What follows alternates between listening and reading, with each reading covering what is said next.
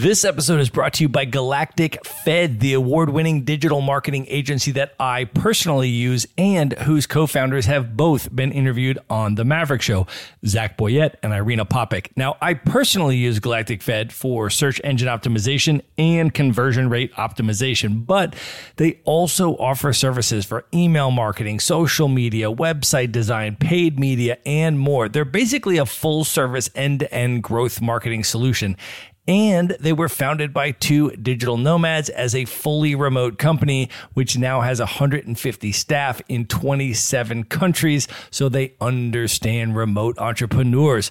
What I love about working with Galactic Fed is, first of all, their team is fun and amazing, and I'm smiling and laughing on pretty much every call that we have. But I also love their scientific approach to growth marketing. They've worked with companies of all sizes and industries, ranging from edible arrangement to PicsArt and they've developed battle tested digital marketing solutions that produce results that are scalable and repeatable. And Galactic Fed now wants to help you grow your business. They're offering you a completely free marketing plan for your business, which you can get at galacticfed.com.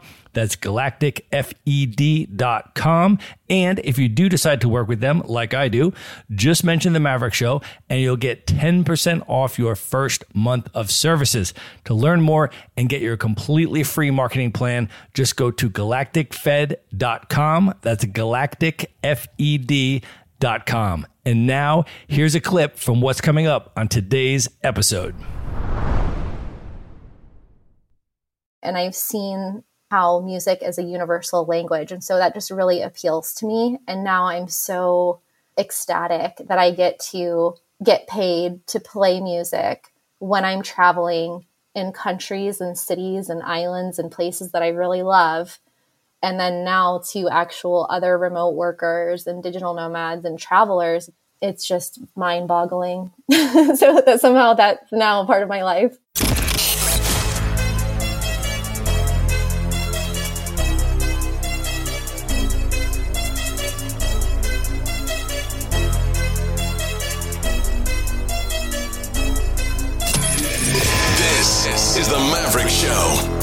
Today's most interesting location independent entrepreneurs and world travelers and learn the strategies and tactics they use to succeed. And now, here's your host, Matt Bowles. Hey, everybody, it's Matt Bowles. Welcome to The Maverick Show. My guest today is Kristin Wilson. She is a location independent entrepreneur, the author of the best selling book, Digital Nomads for Dummies. She is the host of the Badass Digital Nomads podcast, and she is the creator of the Traveling with Kristin YouTube channel, which now has over 150,000 subscribers and is syndicated on streaming services such as Hulu. She has lived and worked in over 60 countries in the last 15 years. She has run the Ready to Relocate group coaching program that has now helped over a thousand remote workers relocate worldwide. And she has been featured in Bloomberg Business Week, ESPN, the New York Times, the Huffington Post, and the list goes on. Kristin, welcome back to the Maverick Show. Thank you, Matt.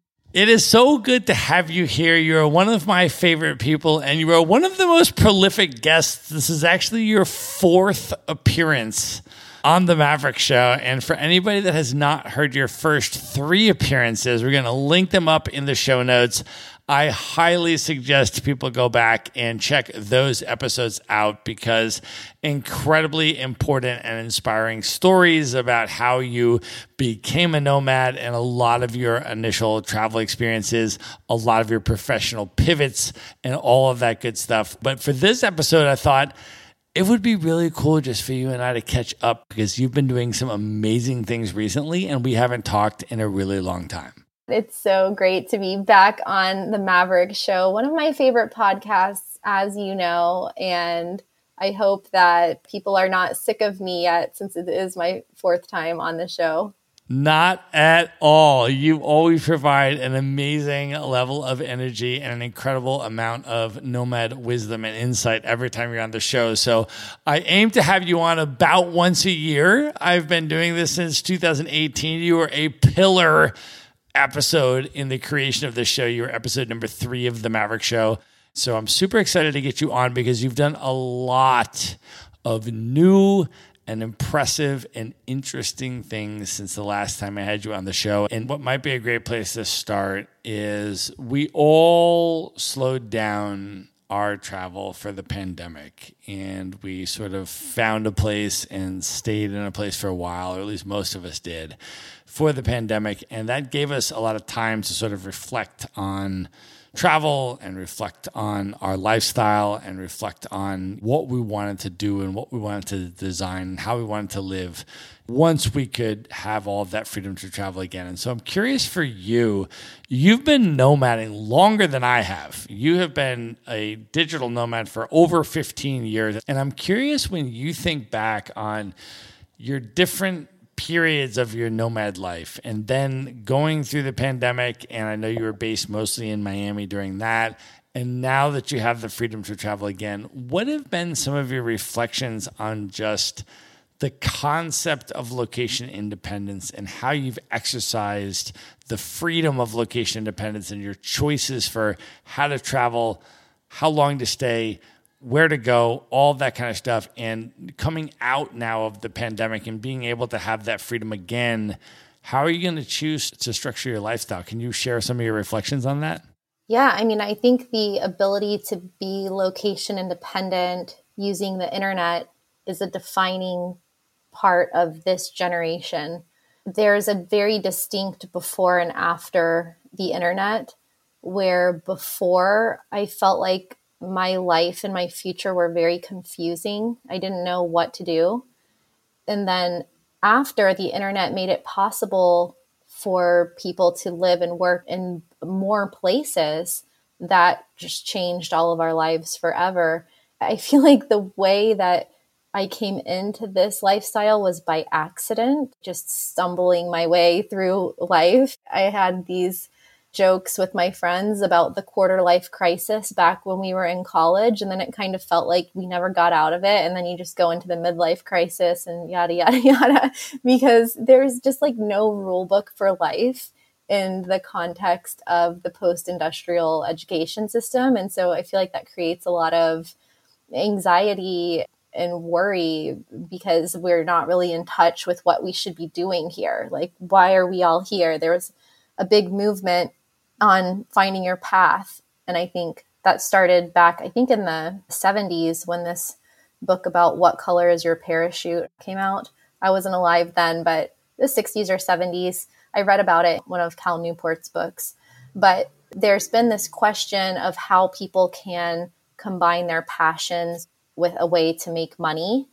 And for the past hundred years or so, it's been very clear that you would have to just work to make money and work to survive. And that wouldn't necessarily be connected to things that you were interested in. Like you might be working on a farm or in a factory, or more recently in an office building.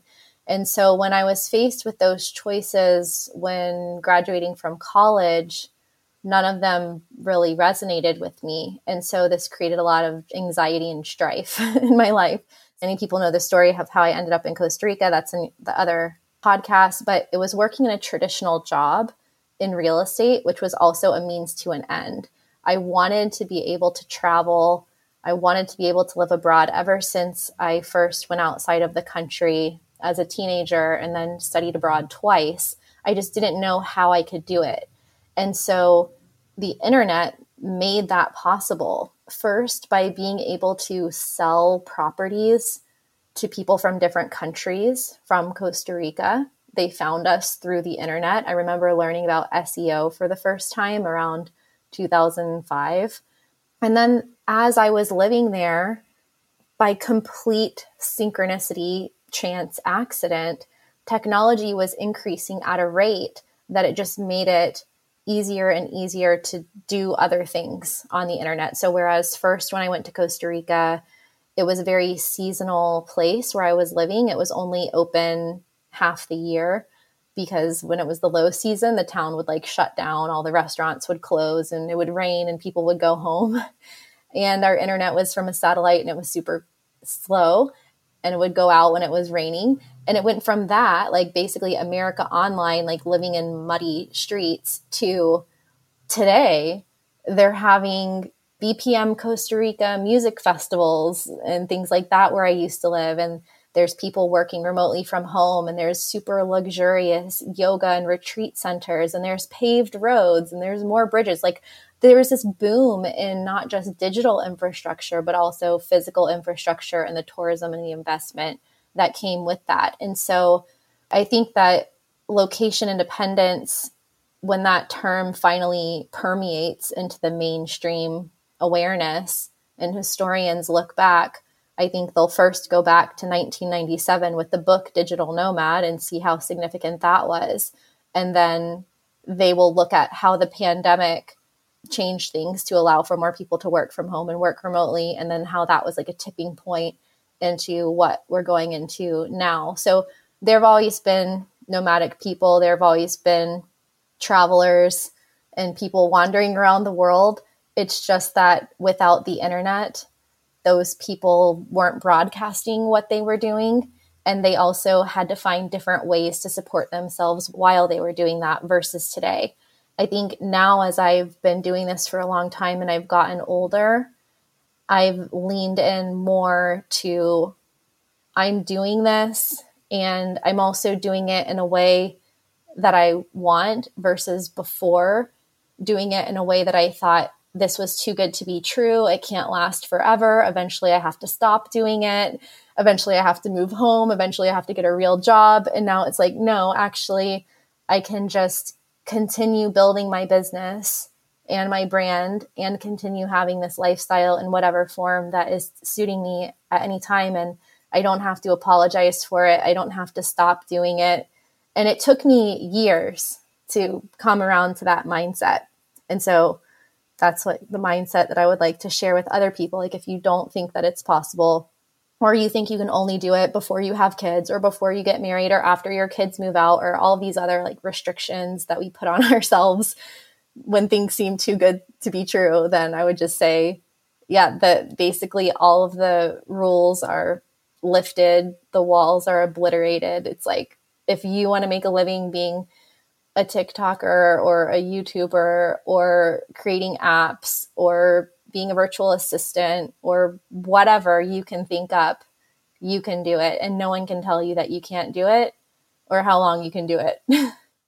well, one of the things that's been so inspiring for me about watching your journey. And you and I, of course, are in touch regularly. We text each other. We're very close and all of that. And one of the things that's always been so inspiring to me about you is watching you just decide that you want to pursue an additional passion of yours. And so I remember when you were like, you know what? I really want to try to become a DJ which I particularly had love for because I was a DJ back in the 1990s, right? So I really have love for DJs. I have a lot of friends that are DJs and all that. And I remember when you were like, I want to become a DJ.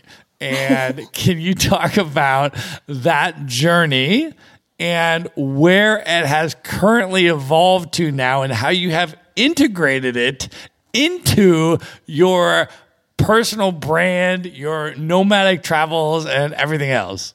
This ability to just decide to be a DJ is something that fits in perfectly with the curve of the technological revolution because I wanted to be a DJ since I was in middle school. When I went to my middle school dances and I saw the DJs playing vinyl, I was like, what are they doing? We had a record player at my house, but we had one and it just played one song at a time.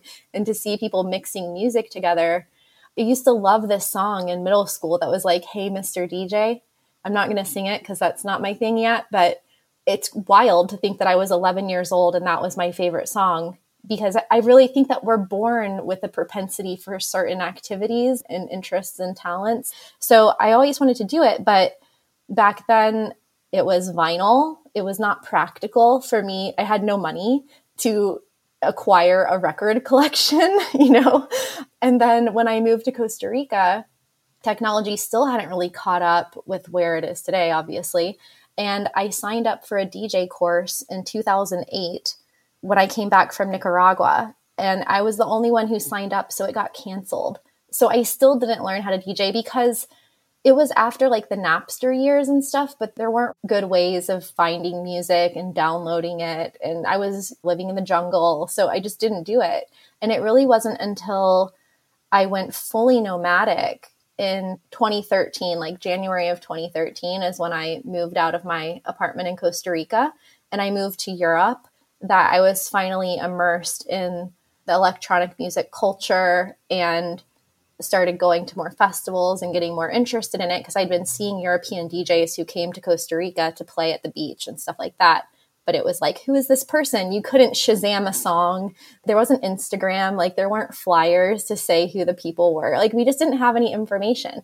And so, really, it wasn't until I started living in Amsterdam or like traveling through there. And then I finally took my first DJ class in 2018 that I was like, okay, I'm going to do this. But then, of course, I was still traveling and doing traveling with Kristin and stuff. So it wasn't until the pandemic happened that I actually had more time and I could buy equipment and practice at home. So, like, I have such empathy for people that are older. Like, my grandmother passed away a couple years ago. She had so many things that she was interested in that she was just born too soon to be able to do it.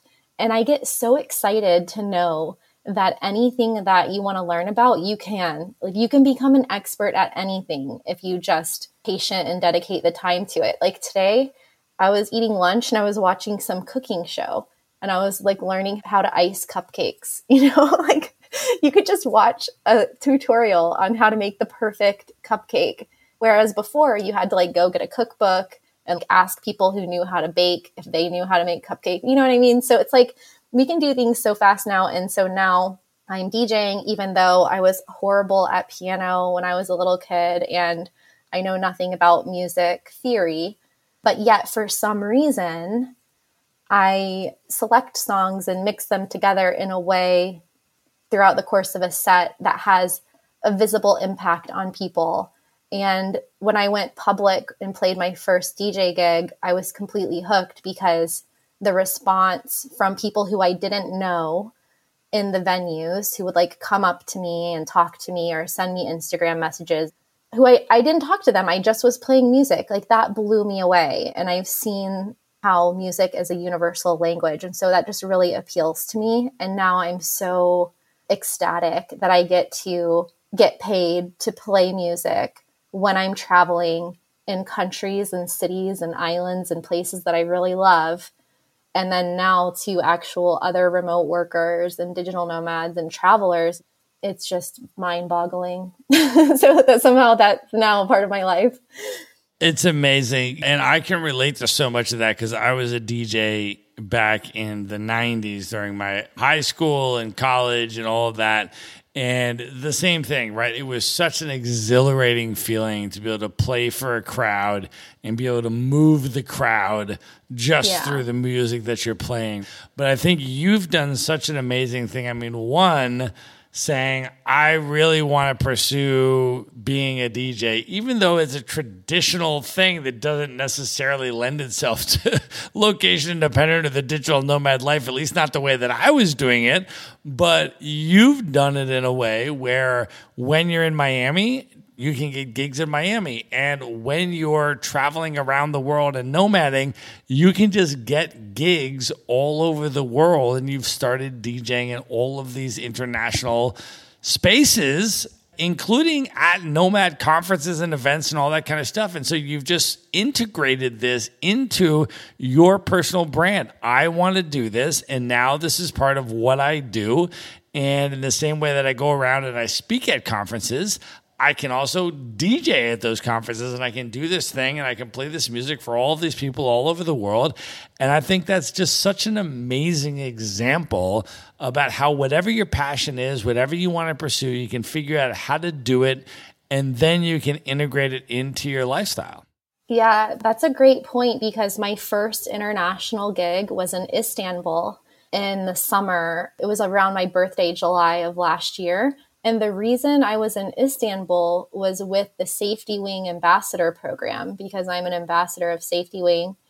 And that's because I shared about Safety Wing on my YouTube channel and my podcast. And so, because of that, I was invited to Istanbul and then I was able to DJ at an underground techno club in Istanbul on my birthday, on my 40th birthday. Like it was wild. The whole reason I was there because of my travel lifestyle and being a digital nomad. And then the first class I took of DJing in Amsterdam, those guys invited me to play at a show that they had during Amsterdam dance event, which I went to for the first time 10 years ago. So it's so surreal to now be able to play in those places that were like such a big part of my previous identity, I guess. And then the most recent one, which was the most mind boggling that you can't even like make up, is being able to speak at a nomad conference, as you mentioned. I was at the Nomad Island Fest by the Nomad Escape in Madeira Island in the digital nomad village, Matt. The digital nomad village, giving a talk about how to make money with online content. And then the same day, in the evening playing at a party for digital nomads, which is called Purple Fridays, which is hosted at the Estalagem Hotel. And Nomad X, who I was working with for videos for my YouTube channel. It's a housing company for digital nomads by digital nomads, who I was introduced to by Dave Williams during the pandemic when he was part of Flat.io and Nomad X because of those connections, I was in Portugal working with them. They're a sponsor of the party that I played at. And Dave also put me in touch with the organizers of Madeira Nomad Friends and all these things. And so it's like all fully connected. And I just had to even go by myself for a couple hours and just stare at the ocean and just let it sink in what was happening. And I'm still not over it. And that was two months ago. It's so amazing. I mean, first of all, shout out to Dave Williams because he's been on the Maverick Show, and yes. what an amazing human being, what an amazing connector, an amazing networker in terms of putting incredible people together. Totally. The number of people that he's introduced me to, obviously, the number of people he's introduced you to.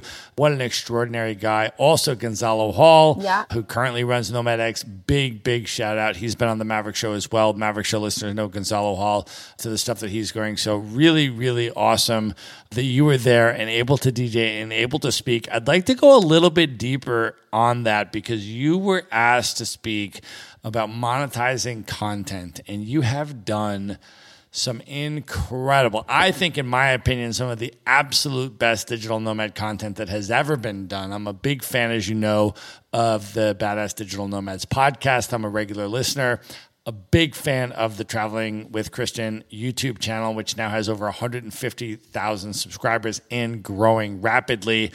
And as a result of all of that, you were asked to speak on monetizing content. I know it was a very long talk and you went very deep on a lot of stuff, but mm-hmm. just sort of a high level, sort of maybe summary of what were some of the main points for people that might be interested in monetizing a YouTube channel, a podcast, that kind of stuff in terms of how you've done it. Thank you, Matt. I appreciate the kind words. And yeah, as you mentioned, this is a topic you could write a series of books about and do online courses for years. but I would say the most important things are kind of going back to this whole topic of this conversation is first being aware that you can make money with content. Anyone can make money with content. You can decide, like me, to be a travel blogger. You can decide to start a cooking channel. You can decide to start a sports podcast or something about a very specific topic. And you can be bigger than mainstream media. Just let that sink in. You don't need Hollywood connections. You don't need millions and millions of dollars. You don't need to work your way up the corporate ladder at NBC or whatever. You don't need to go to film school. Like, you literally don't need any qualifications. You just can pursue whatever form of content that resonates with you, that you're interested in, and that makes sense for your business model or your idea for your business model, you can do that. And then no one can stop you. No one can tell you how big you can be, how much money you can make. And I love looking at the example of Mr. Beast, who's, I think, still 24 years old or 25. If he's not already, he will be the first YouTube billionaire. He will eventually run for president someday. He's beat McDonald's and other world record holders for the most amount of hamburgers sold in a day by like four or five times the world record. And it's the permissionless economy. No one can tell him what he can do. Like he can do whatever he wants because he started a YouTube channel and he didn't give up. Now, for some of us, I don't necessarily care about being the biggest YouTuber in the world. So I'm not trying to compete with Mr. Beast, but that's his goal and he's doing it. And for some people, it will take longer than others. For some people, they might go viral and start making money within three months on YouTube. For other people, it could take like 10 years. Like, I actually know some really big YouTubers that I was just curious and I looked back and I saw that they had been doing it for like 15 years or 12 years and their channels were super small and then one day it hit a tipping point and they got big and now everyone's like oh they have 500,000 subscribers or they have a million subscribers. Like yeah cuz they've been doing it for 12 years. So if you just don't give up you can do it. And you can have a basketball podcast that gets more downloads than ESPN and I, that to me blows my mind. So we're living in a time now where each individual human being can become a media company. And I think that's what we should all think of ourselves as uh, not just a solopreneur or an influencer or an affiliate marketer or a YouTuber. I think those terms kind of belittle us in a way. I think we can each think of ourselves as a communications company or a media company and build a real business that way. So, first is knowing that you can do it and no one can stop you and the resources exist for you to make money doing that and support yourself. Second is to choose a platform that you like. I remember when TikTok first came out and Gary Vee and everyone was like, you have to be on TikTok and blah, blah, blah. And I kind of started it. And then I was like, no, you don't have to be on every single social media platform. You only have to be on one, like the one that works. And I've even learned through YouTube that it can actually hurt you to share your videos on YouTube because you might be sharing them with people who don't like them, who don't want to watch them, or who watch two seconds of it and then click off. And those are showing the YouTube algorithm that the people that you shared that video with are not interested in it. And so, even things like that, it's like everyone's like, you have to share your stuff on every social media platform. That's not true. So you pick the platform that you're really interested in. In my case, it was more than one. I couldn't decide. I just couldn't. like I had to do three. I had to do video, audio, and writing. That's just like what I'm called to do. So I have to do it.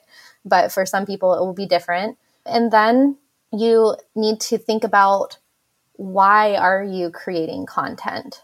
Like for me, I felt like I had to scream from the rooftops that this lifestyle that I was living was possible for a ton of people. And that's why I started a relocation company to help 25 year old poker players move from Kansas to Costa Rica to change their lives and like let them play poker from wherever they wanted from the beach instead of their parents' basement. I just wanted to let people know that they could do this, and I'm still doing that now. So, yeah, basically know that you can do it choose a platform that resonates with you. If you hate LinkedIn, don't start a LinkedIn newsletter because you think you have to. Don't start a TikTok because everyone else is doing it. Like just pick one and then figure out why are you creating the content? What is the outcome that you're giving to people? What is the problem that you're solving for them? Why would people consume your content? You need to really deeply think about this. And then as soon as you start publishing content and you start to get your first five or six views, your first two or three downloads, try to get in touch with the people that are consuming your content. If they're reading your blog, leave something at the bottom to ask them to leave a comment. Try to leave a contact box for them to contact you, like offer them an Amazon gift card if they send you an email. You know, like try to get in touch with them and figure out what they want your help with. And yeah, I wish I did that at the very beginning when I was getting like 10 views and 10 downloads. And then there's your monetization strategy. It's not build to a million subscribers and then do affiliate marketing. It's like, how do you help one person who listens to your podcast? How do you help one person who watches your video? How do you help one person who searched for something and found your blog post and read it? like, what is the best way for you to help them? Do they want consulting calls? Do they want your recommendations for some kind of products? Do they want a book from you? Do they want a course? Do they want a community to be a part of? And that's how you figure out your monetization strategy. And then you can build from there.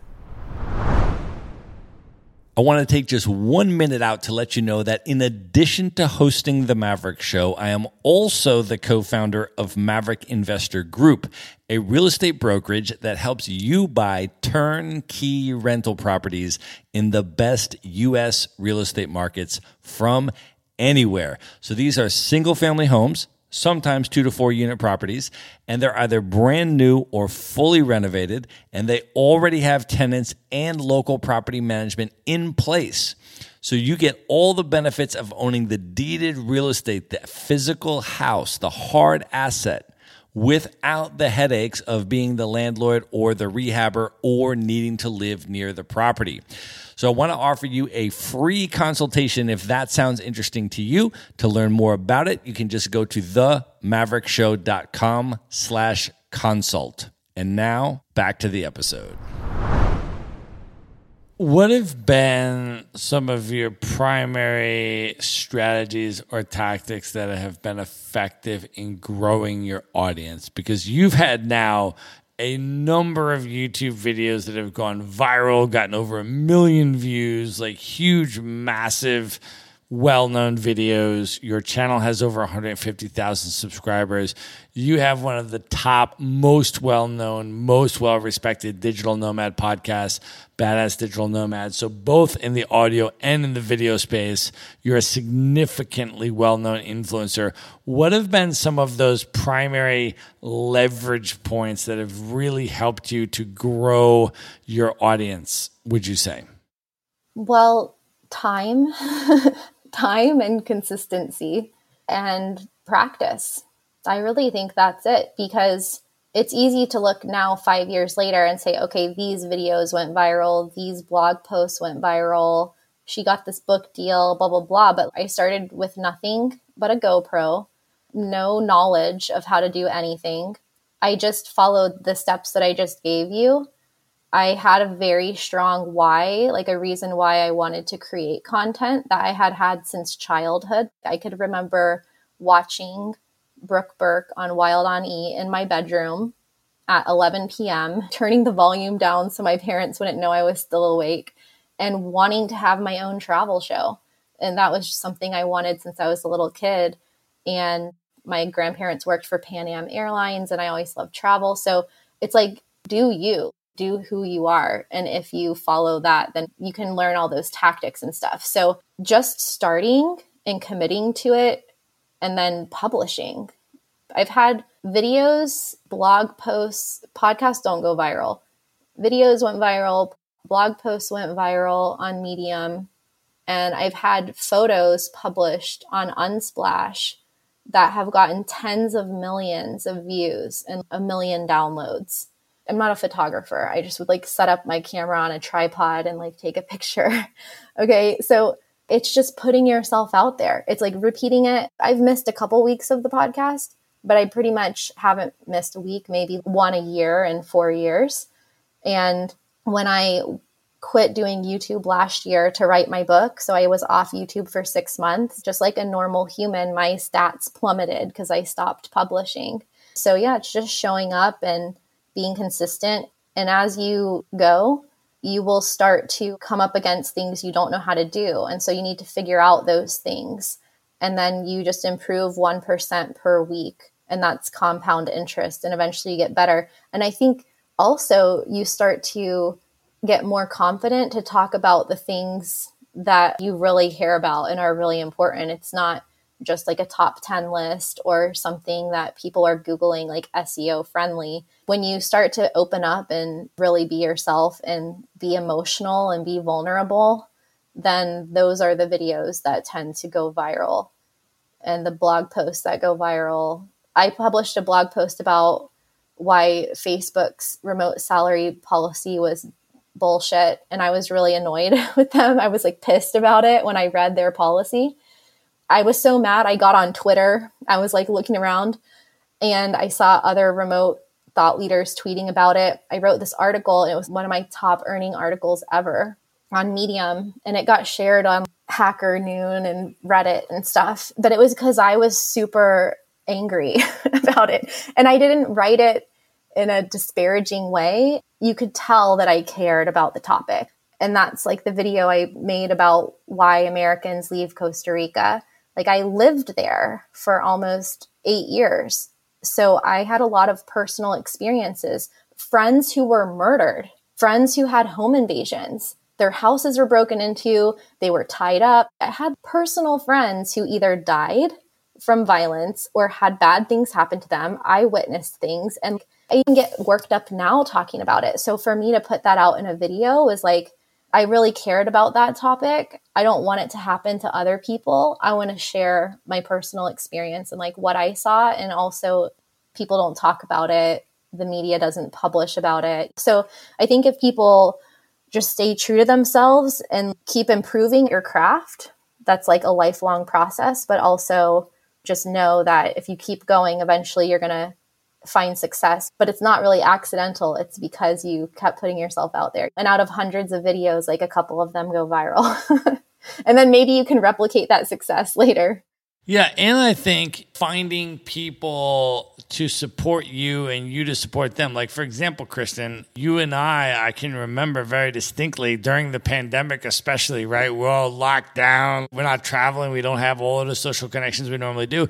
And you and I were like leaving each other voice messages yeah. and like giving each other really positive feedback on our podcasts and all that kind of stuff. I mean, I've obviously listened to your podcast since the beginning. I'm a big fan you i remember one thing that just lit me up and like really inspired me during the pandemic is you put out a blog post where you named your top five podcasts and you listed the maverick show up there with like Naval Ravikant and like all these like legendary epic podcasts. And I'm like, oh my gosh, like she thinks my podcast is that good, you know? And then like I would yeah. leave you messages and tell you like I'm listening to all your episodes, how amazing this part of this interview was or this thing or whatever. And like I feel like that's a really important piece too because like sometimes it's really hard to keep going right? And you're like are people mm-hmm. listening to the show. Like are they appreciating the show? Like i'm putting an enormous amount of work in all that yeah. kind of stuff. And so i feel like that for me was a really important part especially through the pandemic and stuff like that which i really appreciated that feedback from you. But one of the things that also happened around that time is that you landed an amazing book deal and you were tapped to write the Digital Nomad for Dummies book in the international best-selling series for dummies. And when I heard about that, obviously I was happy for you because you're a friend of mine, but I also thought to myself, I cannot think of a single nomad that I know that would be more qualified to write this book than Kristin Wilson. They really, really, really picked the right person. And so I was super happy for you that you got tapped to do that. But I'm curious now that the book is out, it's amazing. I have a copy, I have the physical copy, I have the audio copy, I have the copy and everything. And it's amazing what you produced. But I'm curious if you can take us back sort of to the beginning of that process because writing writing a book, oh my goodness, is that mm-hmm. a serious commitment? And someone like you that had over 15 years of experience and knowledge and expertise and wisdom to sort of condense down into that book. Can you take us through that writing process and how you approached such an enormous project? Well, it goes back to what you just said about community and helping each other because it really takes a village I don't I can't even count how many people have helped me in my career or like I've sent them things for feedback. I used to send you my podcast and ask you which cold open was better, you know. I could still do that probably, but getting feedback and advice from people and then realizing that there's no competition because like you're just being yourself and there's room for everybody and I've done collaborations with people on YouTube and we've invited each other on each other's podcasts, Johnny FD, all different people, uh, Mitko, Chase from About Abroad. It's just like sharing and growing with people and that's very important and that actually helped me write the book. So we can link to this. I have a podcast about how I wrote the book and tips for writing the book. And we can link to that one because I go into more detail. But for me, and I think for all writers, writing is hard, but also sitting down to write is hard. And sitting down to write every day for a consistent amount of time is really hard. So it was a really difficult process for me, but I've always wanted to write a book. And I wrote manuscripts for multiple books in high school and college that never got published because there was no Amazon. There was no self publishing industry back then. I bought a 500 or 600 page book of publishers to try to get books published back then. It wasn't that long ago, you know, like 20 years ago. And so now we have all these opportunities to publish our own books. So I think finally I was able to publish a book that I wanted to write for a long time, but I also had other failed books before that that never got published. So, yeah, we live in a good time where we can publish our books if no one else will publish them for us. So, with dummies, they have a very specific structure for how the books are written. So, I was able to follow the layout for how For Dummies books are structured. So, that made it easier in a way, but then also harder because it had to fit this method. And I had a technical editor and I had another editor. And so I really leaned on them a lot for feedback and definitely voice messages with friends, my family members. I mean, multiple meltdowns, basically not believing that I could do it. Like, I was like, I don't know if I can do this. But then logically knowing, like what you said, that I was qualified to write the book, like overly qualified to write the book, but then just lacking the confidence or being scared that it was going to be my first book. What if it wasn't good? Or what if I forgot something or left something out? And I actually did get an email this week from someone who's like, here's five things that you should put in your next book. But they were like very advanced topics that I specifically didn't go into a lot of detail on because it's like just getting started guide. Anyway, so I would say having a support structure is important. The table of contents is the most important because the table of contents gives you the structure for the book. And then every day you have a place that you go to write at the same time every day for a certain number of hours. And that's all you can do. Whether it's one hour or 20 minutes or three hours, whatever, you just do it until it's done. And you have to have deadlines. The reason I didn't self publish a version of this book before was because I didn't have any self imposed deadlines. But when you have public accountability or when you're working with a publisher, you have to meet those deadlines. So there were some really, really late nights. And even when it got to the end, we got hit by a tropical storm. The power and the internet went out in my co working space. So many things were happening, and I did not care. Like, had the blinders on. I was like, I don't care if I have to write out the rest of it by hand and then go to like Kinko's or the library and rent a computer and type it. You know, like I was like, I'm going to finish this book. So, yeah, those are all helpful things. But if you want to write a book, it's the same thing as with content marketing. Like, what book are you writing? You don't have to have a title, but like, what's the concept of the book? Who is the reader of the book? That needs to be very clear. And then, as if you were just talking to a friend, how would you explain the concept to them how would you solve the problem if it's relationship advice like whatever the book is if it's business related if it's how to use quickbooks you just talk it out and there's even people who will record their books and then have them transcribed so don't overcomplicate it just have a clear idea of what the concept is who it's for and then spend most of your time on the table of contents then it's all about showing up consistently at the page every day and not caring how good it is, just do the first draft, which uh, Tucker Max calls it a vomit draft. And then you can edit it. And then if you need to do three or four or 18 rounds of editing like Steven Pressfield, you can do that. You know, you can make it better later. So just don't worry about it at first. And I think I went through three drafts of the book before it was done. But I wish I had six drafts, you know what I mean? But deadlines, that's the other thing.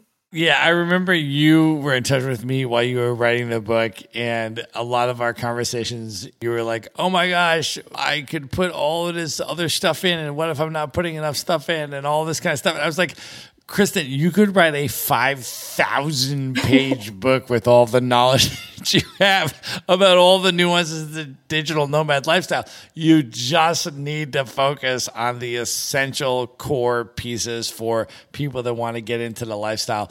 And you and I had a lot of those conversations, I think, over the time you were writing it. You sent me messages and I cried. Like I need to save your messages because I listened to them like five times and I was crying. like I was so emotional anyway, your messages really helped. I'm crying right now. Like, oh, when I saw the final copy of your book, I ordered it. Obviously, I pre-ordered it before it was for sale, and then I received it in the mail, and I got the physical copy, and I was like, "Oh my gosh!" I was like, "This is the most thorough, comprehensive book that has ever been published on all of the different aspects of digital nomading, all the different considerations, the different tactics, strategies. I can't even believe this. My mother took the book and started reading it immediately when she got there because my mother listens to the Maverick show and she's a big Kristin Wilson fan, right? And she's like, oh my gosh, this is amazing. So she literally has kept my physical copy of the book. I then bought a second copy. I bought the Audible copy of the book, which I have with me as I travel because I don't take physical books with me. And so we're going to link that up in the show notes. I encourage everyone to buy it, whether you are an aspiring nomad and you're trying to get into the lifestyle whether you're new, you're in your first year or two, or whether, like me, you've been doing this for 10 years, you will learn things. You will be reminded of things. You will have all sorts of valuable tactics, resources, everything else in this book. So it is truly, Kristin, I know personally how much time and emotional labor went into this book from you because I was in touch with you while you were writing it, but it was truly worth it and it will help an incredible number of people. And we're going to put it in the show notes. And I encourage everybody to grab a copy of this book, whether it's the physical book, the Kindle version, the audio book, whatever you like, because you will learn things from it and it will deliver value. It's amazing. Thank you so much. And I learned a lot writing the book because there were so many topics that I thought I knew about and I did know about them, but I needed to back up my claims with actual data, facts, statistics, and also tools for the solutions. Like there were a lot of problems that you can have in this lifestyle, and it made me find newer, more novel solutions that I wasn't aware of two years ago. So I have also all of the I have I travel with a physical copy of it. I have the Kindle version and I have the audiobook too. I wanted to write the book not just for beginners, but for people to come in. That's how dummies books are written. You can come into whatever chapter or whatever section that you want help with. So maybe you have Photoshop for dummies and you know certain things, but you don't know other things, you can just hop in. So if you come in as an advanced digital nomad, but you want some new apps or you want some mental health resources or whatever it is, then you can find it in there.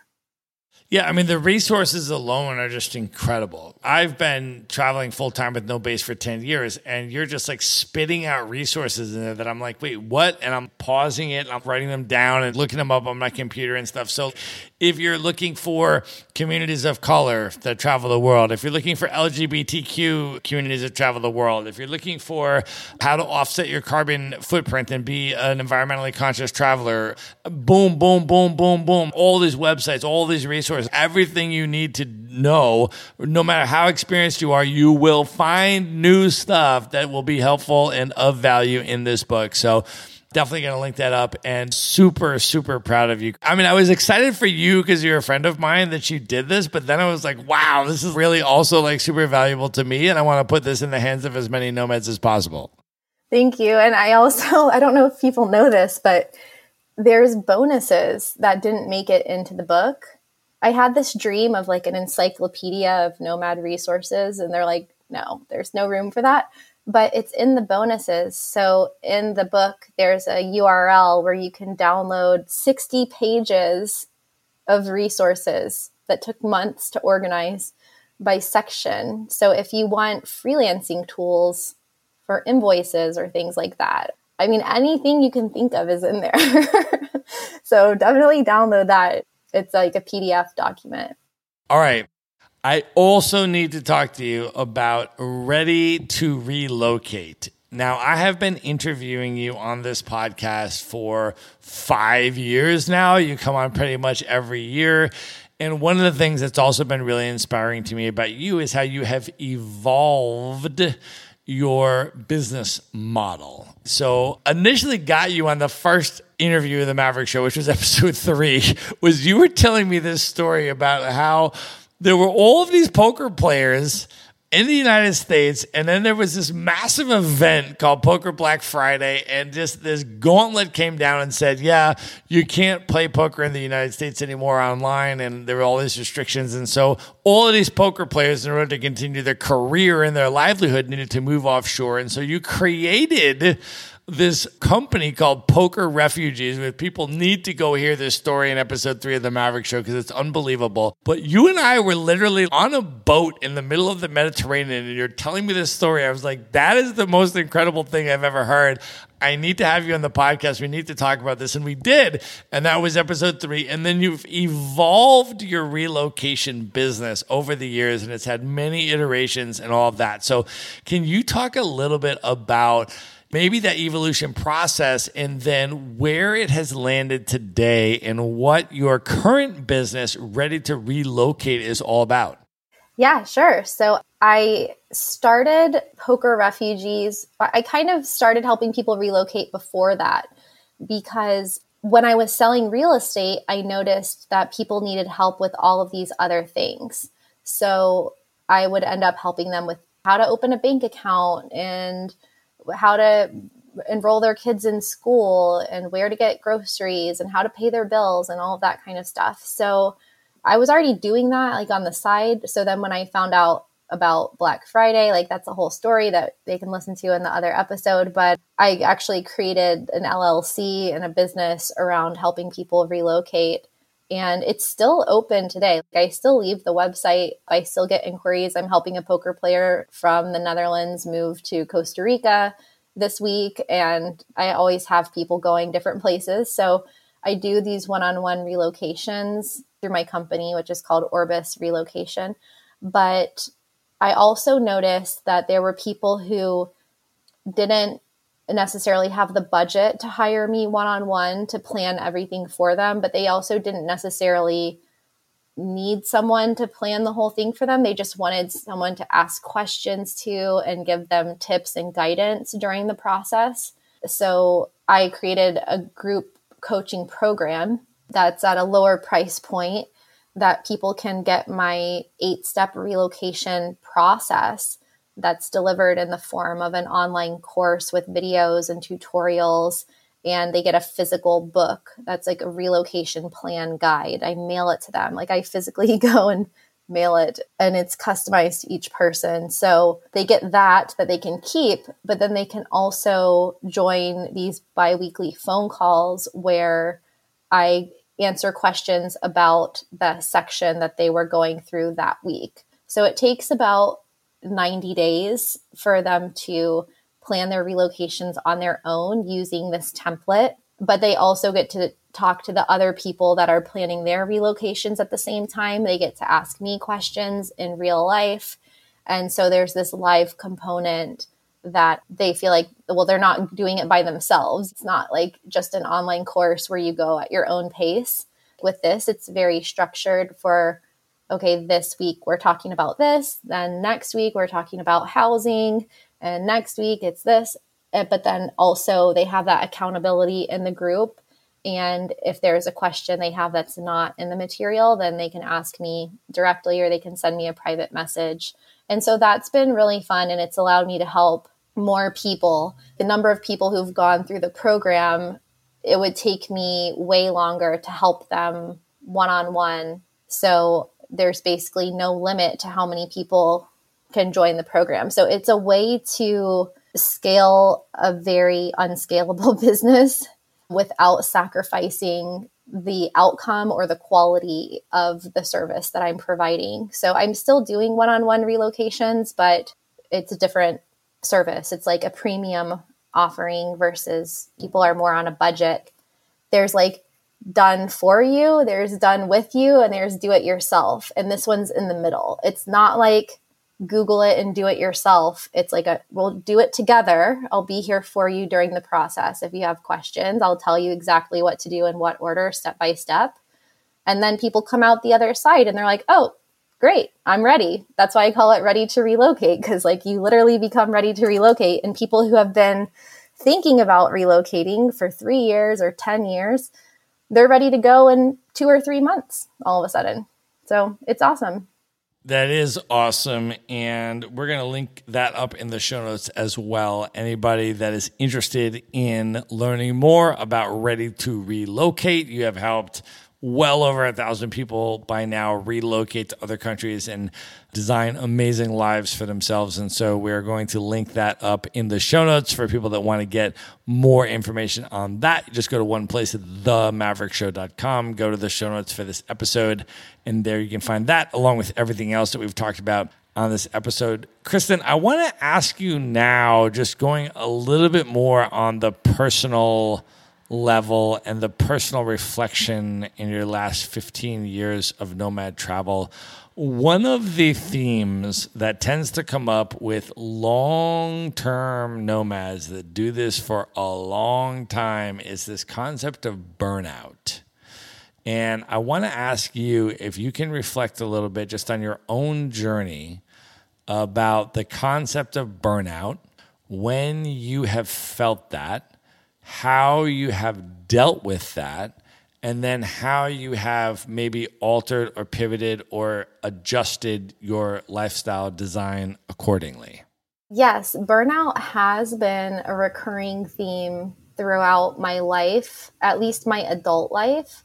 My first experience with burnout was when I was 21 years old in grad school, and it resulted in me having a grand mal seizure and get, losing my driver's license, losing my surfing career because I couldn't go in the water for six months, and just a very scary time in my life. And so that was a big wake up call for me to just take it easy, you know, do less things, like just chill out more. And after I did that, actually, my grades went up so I started sleeping more, studying less, cutting back on caffeine and late nights and stuff. And I actually felt better. My health improved, my grades improved. I think because of all the different interests and passions that I have, I have tended to pursue many things at the same time. And so I've pushed myself to the edge of burnout a few times in my nomadic or expat life and one of them was when I was trying to self publish my book, was like trying to be consistent with writing the book. So I think it was the second day or the third day, I made a post in my Facebook group that said, like, hey guys, I'm self publishing this book. It's not out yet. I'm going to post my accountability spreadsheet here in the group because I really wanted this information to get out to people. But it, I found it very hard to write the book while I was traveling.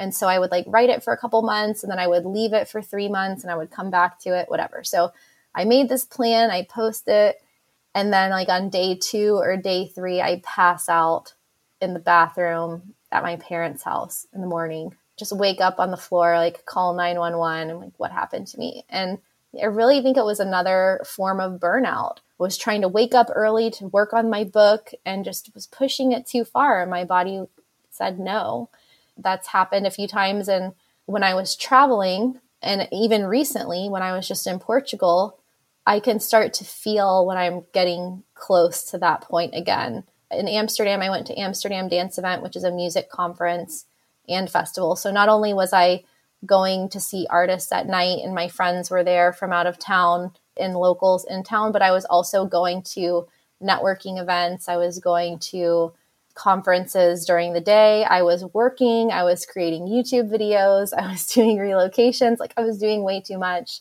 And then the next week, I was with a press pass at Web Summit and working in the media team there. So I was like, you know, just not sleeping enough because I was doing that and then also working and also getting the podcast out and all the other stuff.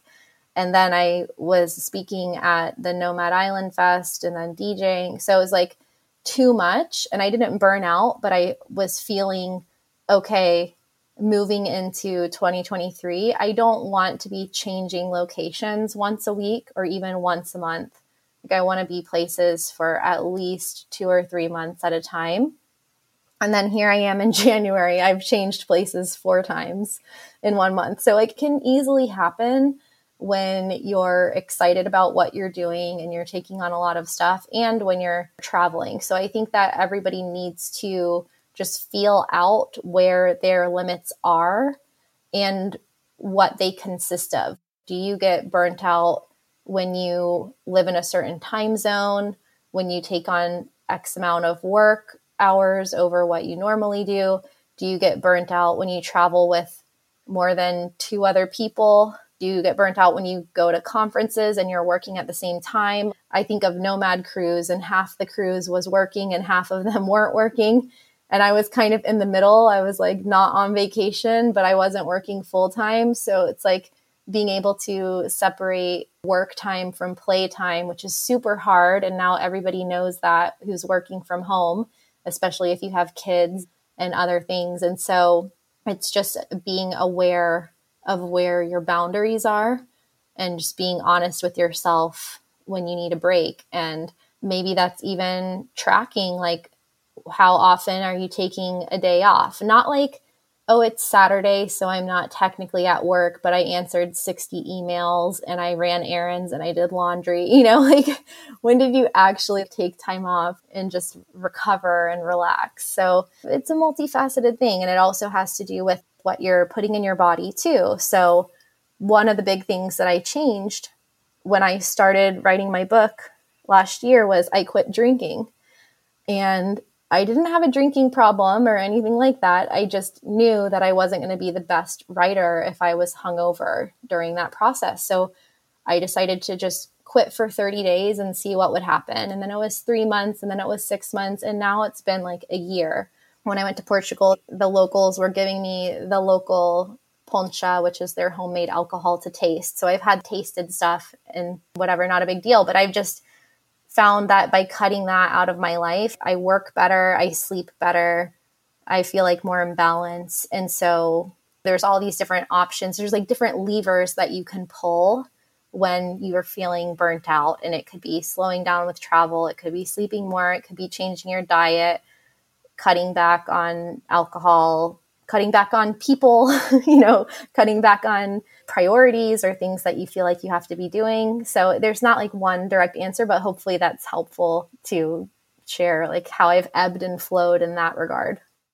What have you found and what will you implement moving forward in terms of the balance between stability for you, right? Meaning your work productivity, your self care, your priorities that you want to maintain consistently going through life, and also all of the new experiences that you want to have while traveling, meeting new people, doing new things, seeing new stuff, having all these new things. How will you moving forward as you travel?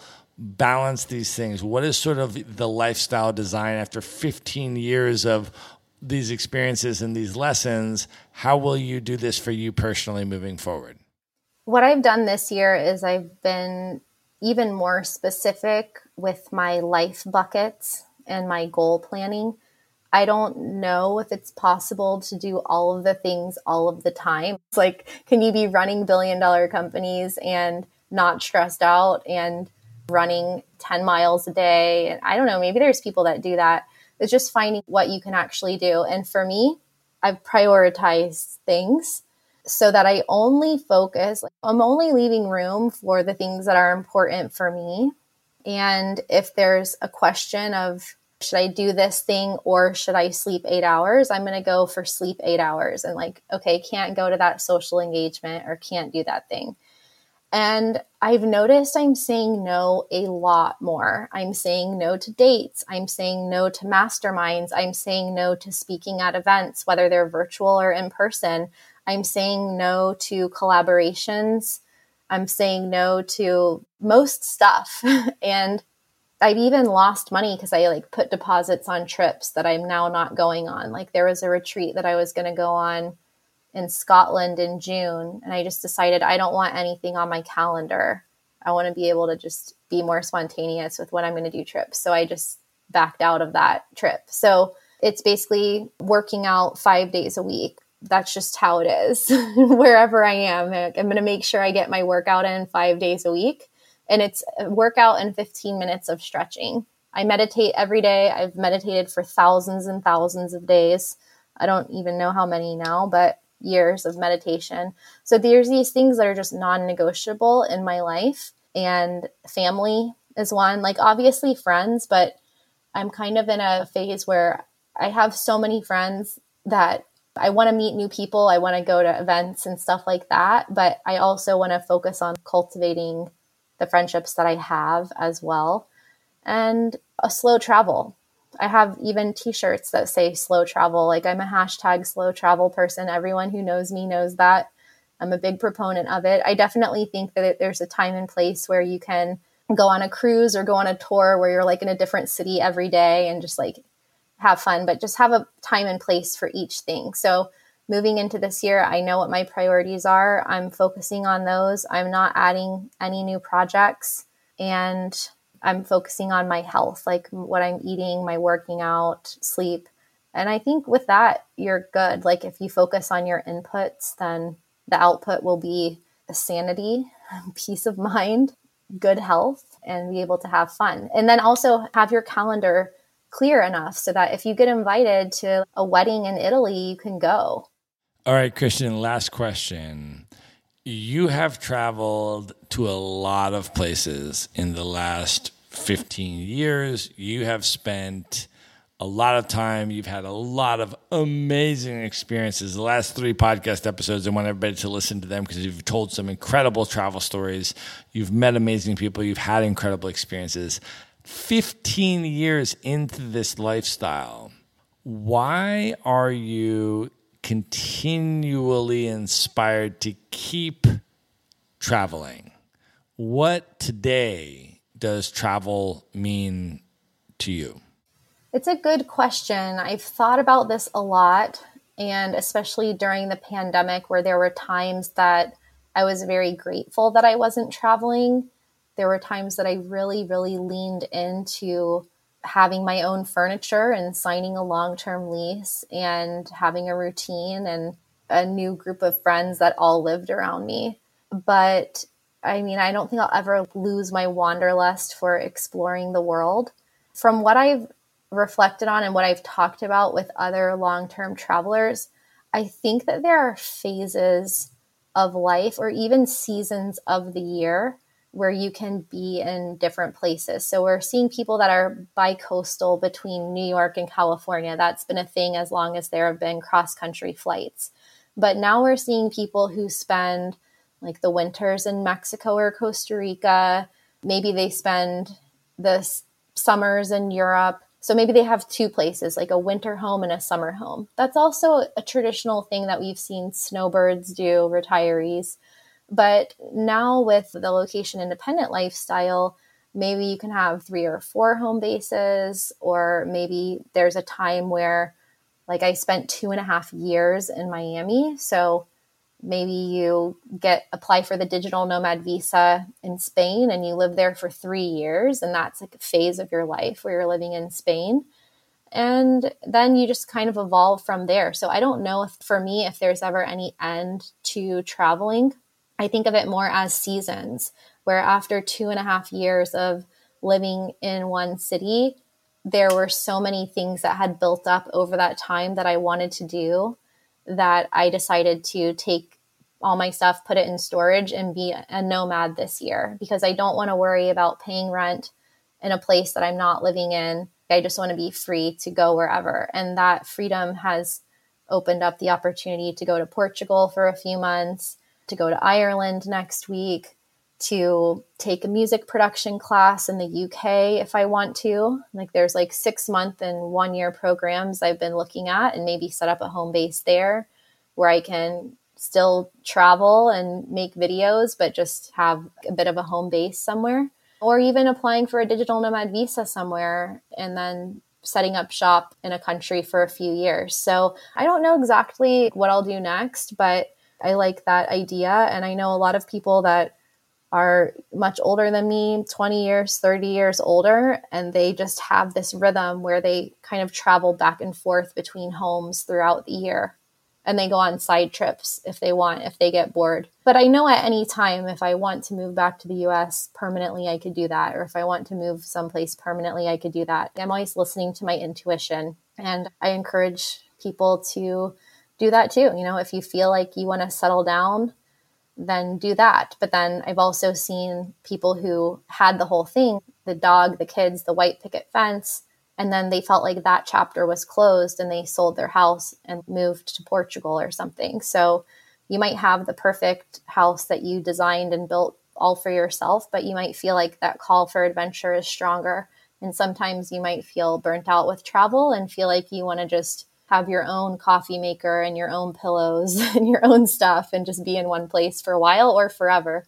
Yeah, I mean, I think that's the beauty of location independence, right? If you have a location independent lifestyle, you get to choose and then you can modify and then you can change and then you can just have the agility and the flexibility to design your lifestyle as you choose and as that ideal lifestyle may change from one year to another year and you can adjust your lifestyle as your priorities change. So i think that's a super important perspective. Kristin i want you to let people know how they can, first of all, buy the Digital Nomads for Dummies book, how they can listen to the Badass Digital Nomads podcast, how they can watch the Traveling with Kristin YouTube videos, how they can learn more about Ready to Relocate.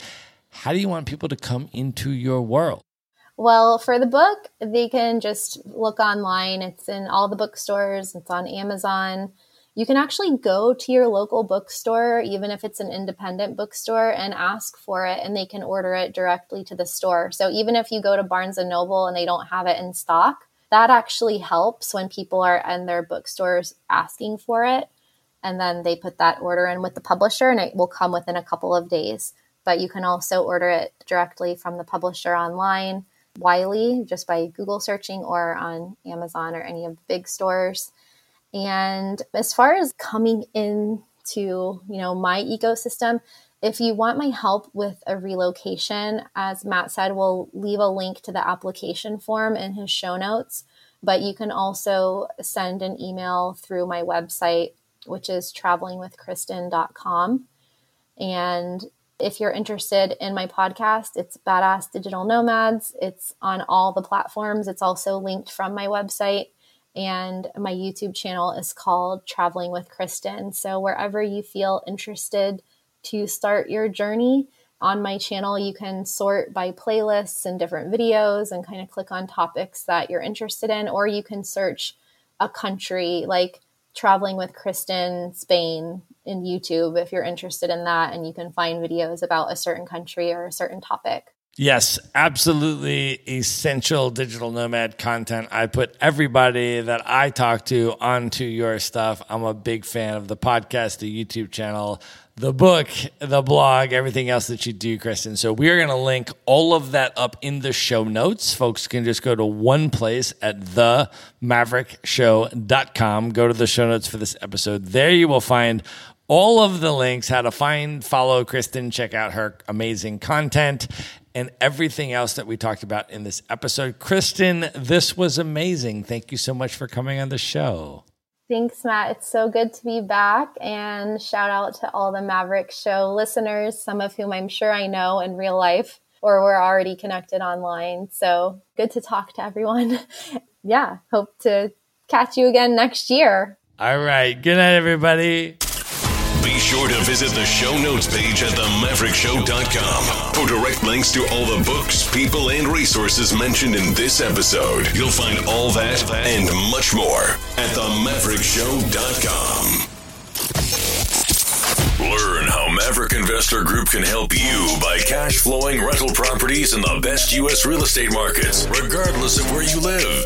Schedule a free phone consult today at themaverickshow.com slash consult. Now you can buy rental properties with tenants and local property management in place, so you don't have to be a landlord or a rehabber. To get your questions answered and discuss how Maverick Investor Group can help you meet your real estate investing goals, schedule your free phone consult today at themaverickshow.com forward slash consult. If you like podcasts, you will love audiobooks, and you can get your first one for free at themaverickshow.com slash audiobook. Whether you want the latest best-selling novels or books on investing, business, or travel, try your first audiobook for free at themaverickshow.com forward slash audiobook.